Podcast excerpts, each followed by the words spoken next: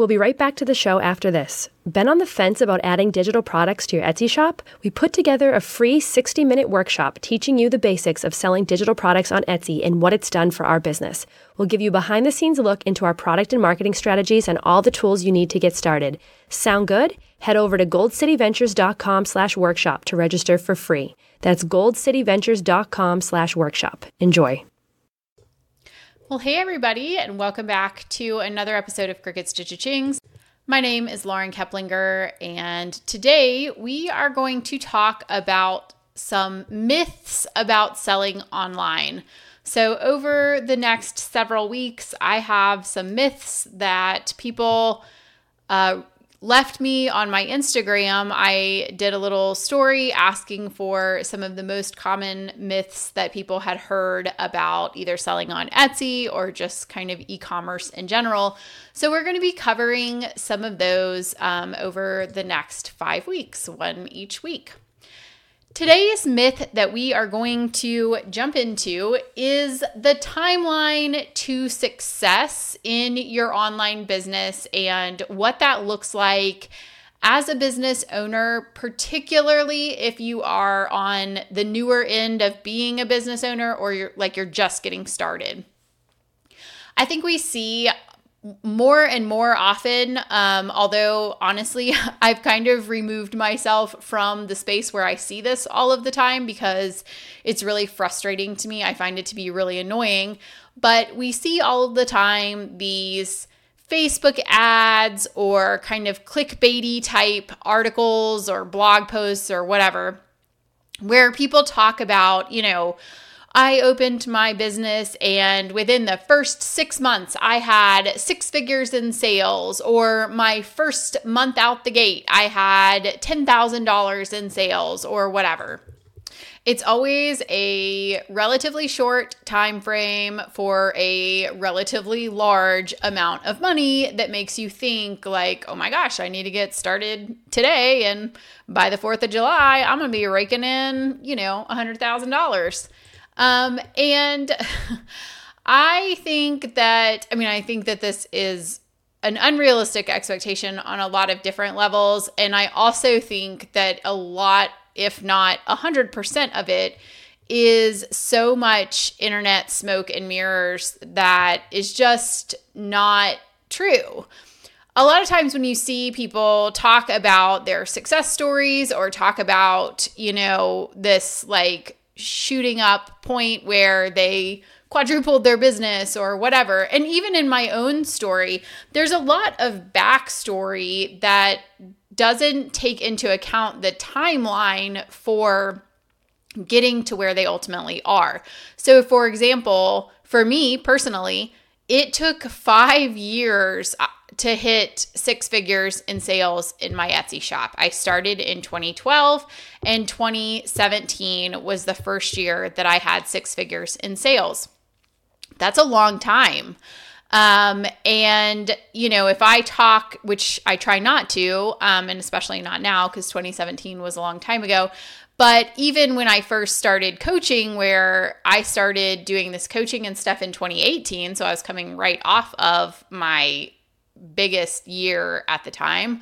Um, it doesn't it, it doesn't account for how long it took to get there. I try not to do that, but when you're talking about, you know, glimpses into a person's business, a lot of times you're not really showing the whole picture of what that looks like. Um, and some people are more cagey about this than others. Some people are trying to deceive you into how long it's going to take to grow that business. So there is oftentimes a lot of backstory. Or alternatively, if they're not really trying to deceive you, but they're just talking about things out of context. So, for instance, I've heard stories where you know, people will talk about having this online business that they opened up and how quickly it grew and, and they had like this seemingly overnight success, but they don't tell you about the three other online businesses that they had had over the past 10 years that had not been success stories. So this was their fourth online business that they opened up or their fourth shop or whatever that looks like. I will say, even for me, so in, if you've been following this podcast for any length of time, you know that I opened a digital shop with a business partner in August.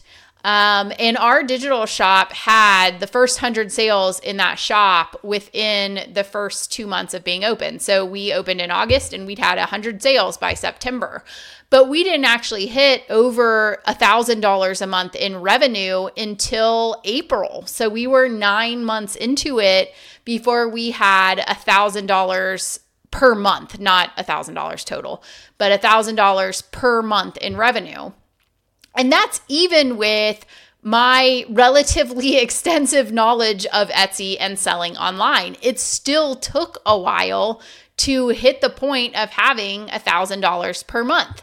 Now, maybe a thousand dollars a month is a lot for you. Maybe you hear that and you're like, oh my gosh, thousand dollars a month, that's nothing um, you know, everything is relative, but that just gives you kind of a frame of reference. I've been selling on Etsy for 11 years and it still took nine months to hit a $1,000. So I would imagine that somebody that is coming into Etsy, never having sold on the platform, never having had a business before, being brand spanking new to it, it would probably take them significantly longer than nine months. Um, and that, again, is just kind of like a personal anecdote that's not applicable to your business necessarily, but it gives you a timeline for what has been more recently true for a shop that I just opened.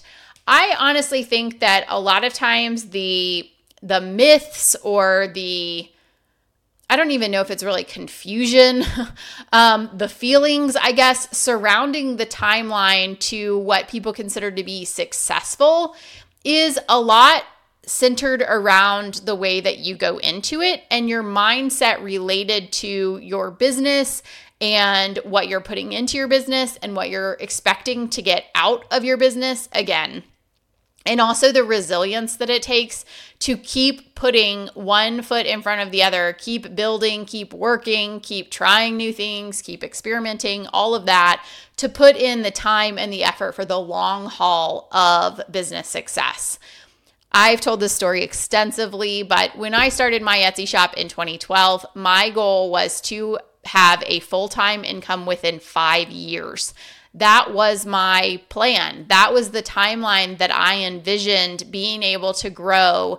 You know, if I have I think I had like $2,000 in sales the first year. And then if I could get to 5,000 the second year, and then maybe 10,000 the third year, and 20,000 the fourth year, and 40,000 the fifth year, then by the time that five years was going to happen, which was also kind of lined up with my children starting um, school, then I would be able to have a full-time income by the time they were in school so that I could work while they were gone and and have what equated to a five uh, a full-time income which obviously everybody's definition of a full-time income is dependent on what your background is and um, kind of your lifestyle and your work history and stuff but that's kind of where I set the benchmark. I would say in like the forty to fifty thousand dollar range was what I was hoping that I could create within five years of starting my shop it did end up happening quicker for me but um, that was my expectation. So anything that happened faster than that was just like super exciting icing on the cake. It was not at all what i was expecting to get out of this business in a really short time frame real talk you're not going to build a six figure income in six months. You're just not you're not going to do it in a year, most likely. Now, maybe you have had some sort of like, you know, magical thing that has happened and you are like the one outlier in the 500,000 downloads of this podcast. Um, and so you're listening like, well, I did it in six months, and that is awesome. But I can really confidently say for 99.9% of people, you're not going to do that. Does it mean for you that building a business is not worthwhile? Does it mean that it's not going to pay off? Does it mean that it's not going to bring in a meaningful income for your family? Those are kind of rhetorical questions, but not necessarily. Does it mean it isn't worthwhile? It depends on what you need from it. It depends on what you need to be able to get out of your business. If you are in a position where you need to be able to have a full time income within six months, then it might mean that this is not worthwhile for you if you have more freedom and flexibility where you can have that longer timeline and you have a little more breathing room in what your needs are to be coming out of the business, then it might mean that it is still worthwhile for you to do it. What really is your goal for your business and where do you need it to go or want it to go? And that can vary really dramatically for people depending on their own life circumstances.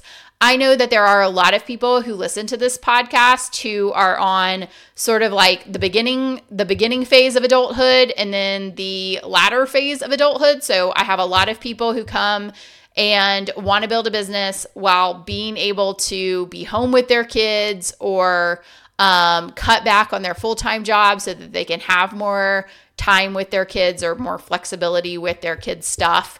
And then I have a lot of people who are retired or getting ready to retire and they want to bring in a supplemental income.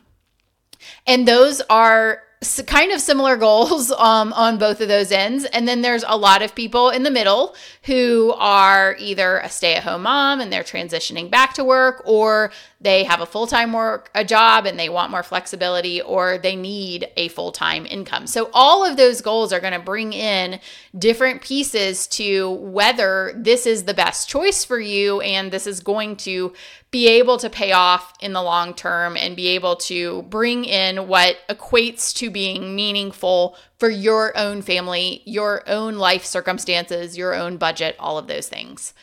I think it's really important within a business, especially. Um, well, I don't know. I was going to say, especially if you're very new, but I really think it's true uh, along all the phases of business growth and where you see your business growing or heading um, is to realistically goal set for what it looks like for you. And I've talked about that for my own business where I say, you know, this might be what I'm doing in my Funky Monkey shop right now, but that's because I don't necessarily want it to grow bigger. I want it to stay where it is and where it has been for the last few years because that's what I feel like I can take on in that business while also balancing other things. And that for me is a really empowering place to be. It's a really um, it's a lot more freeing of a place to be to say, could this business grow bigger? Yes.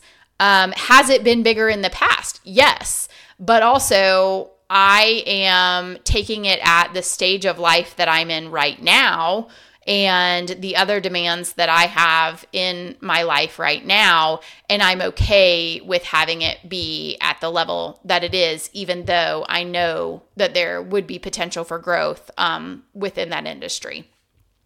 So I think having those goals that aren't necessarily just about more and more and more growth, but are about balancing what it looks like for you in your real life. I was reading um, an article online in preparation for this episode about um, business growth in general, sort of the timeline for small businesses to be profitable and to grow. And according to a freshbooks.com article, most small businesses take two to three years to even be profitable. And then they really hit their growth stride in the seven to 10 year mark. I would say that that was definitely true for my business. Um, and that there is this, you know, there's sort of like a sweet spot where you get past within. Um, I would say probably around the three to four year mark, where you say like, okay, now this actually seems like it's working. I can see the the areas of growth, and um, I can see what I need to go, what I need to do to move forward and really see this business continue to expand. But the idea that the people on the internet think that not only can they start a business and be profitable within the first year, but they actually could hit six figures of profitability in six months or whatever is completely out of touch with realistic expectations about growing a business and building a business in general. The is the internet is not some kind of like special magical unicorn land where the rules of life outside of the computer don't apply. It is hard work to get a business going. It is hard to be profitable, and you have to be good at your numbers and your pricing and understanding your material cost and your labor costs and all of that. And then you have to be able to maintain the growth that you've had and maintain your profitability as you grow, and also make sure you actually are profitable and your revenue is not just growing, but actually your profit is growing. So, making sure that you have realistic expectations about what that looks like is key to not being disappointed in how quickly your business is being built or quitting because you get frustrated really, really quickly when you don't see the unrealistic expectation of results that you have. So you start a business and, you know, within the first month, you're not like raking in the cash. And so then you get frustrated and you quit. I've had people email me when I have launched programs or opened up new cohorts of my programs or whatever, and they will email me and say, you know, I really want to join your program. I'm really interested in it. I think it's a great fit for me, but I need you to guarantee that I'm going to be able to make at least insert dollar amount, you know, $500, $2,000, whatever in profit this month that I join because I can't make my rent and I need rent money. And across the board, 100% of the time, I say, this is not the right program for you. Um, actually, no program is right for you. And um, this is not a realistic expectation. Obviously, that is kind of an extreme um, example, although it has happened multiple times. So it is an extreme example in my mind, but apparently there are enough people out there who don't think it's extreme um, that it exists. But th- when I look at those kinds of emails, when I hear from people like that, that are in that situation, my immediate thought is, you don't need to be an entrepreneur. You don't need to be starting a business. You need a, a paycheck from somebody else that's responsible for the overhead and the hours and all of those things that can make sure that, you know, you work 20 hours and you make X amount of dollars. So, you, entrepreneurship is not that. There's going always to be up and down. And I know people who have been in business for 25 years that will hit a bad month and not be able to take a paycheck of their own because they have to pay their employees and their overhead costs and stuff. So, that is the nature of having your own business and and being able to weather those storms. If you can't pay your rent this month, you need a job from an employer. You don't need to be an entrepreneur. At least not as your like full-time venture. Maybe it's like a, a side thing. In spite of the fact that this may not be what you want to hear, I am obviously a huge proponent and, and, a huge fan of building an online business and also entrepreneurship in general. I have been a little side hustle entrepreneur since I was like 10 years old selling beanie babies with dial up internet.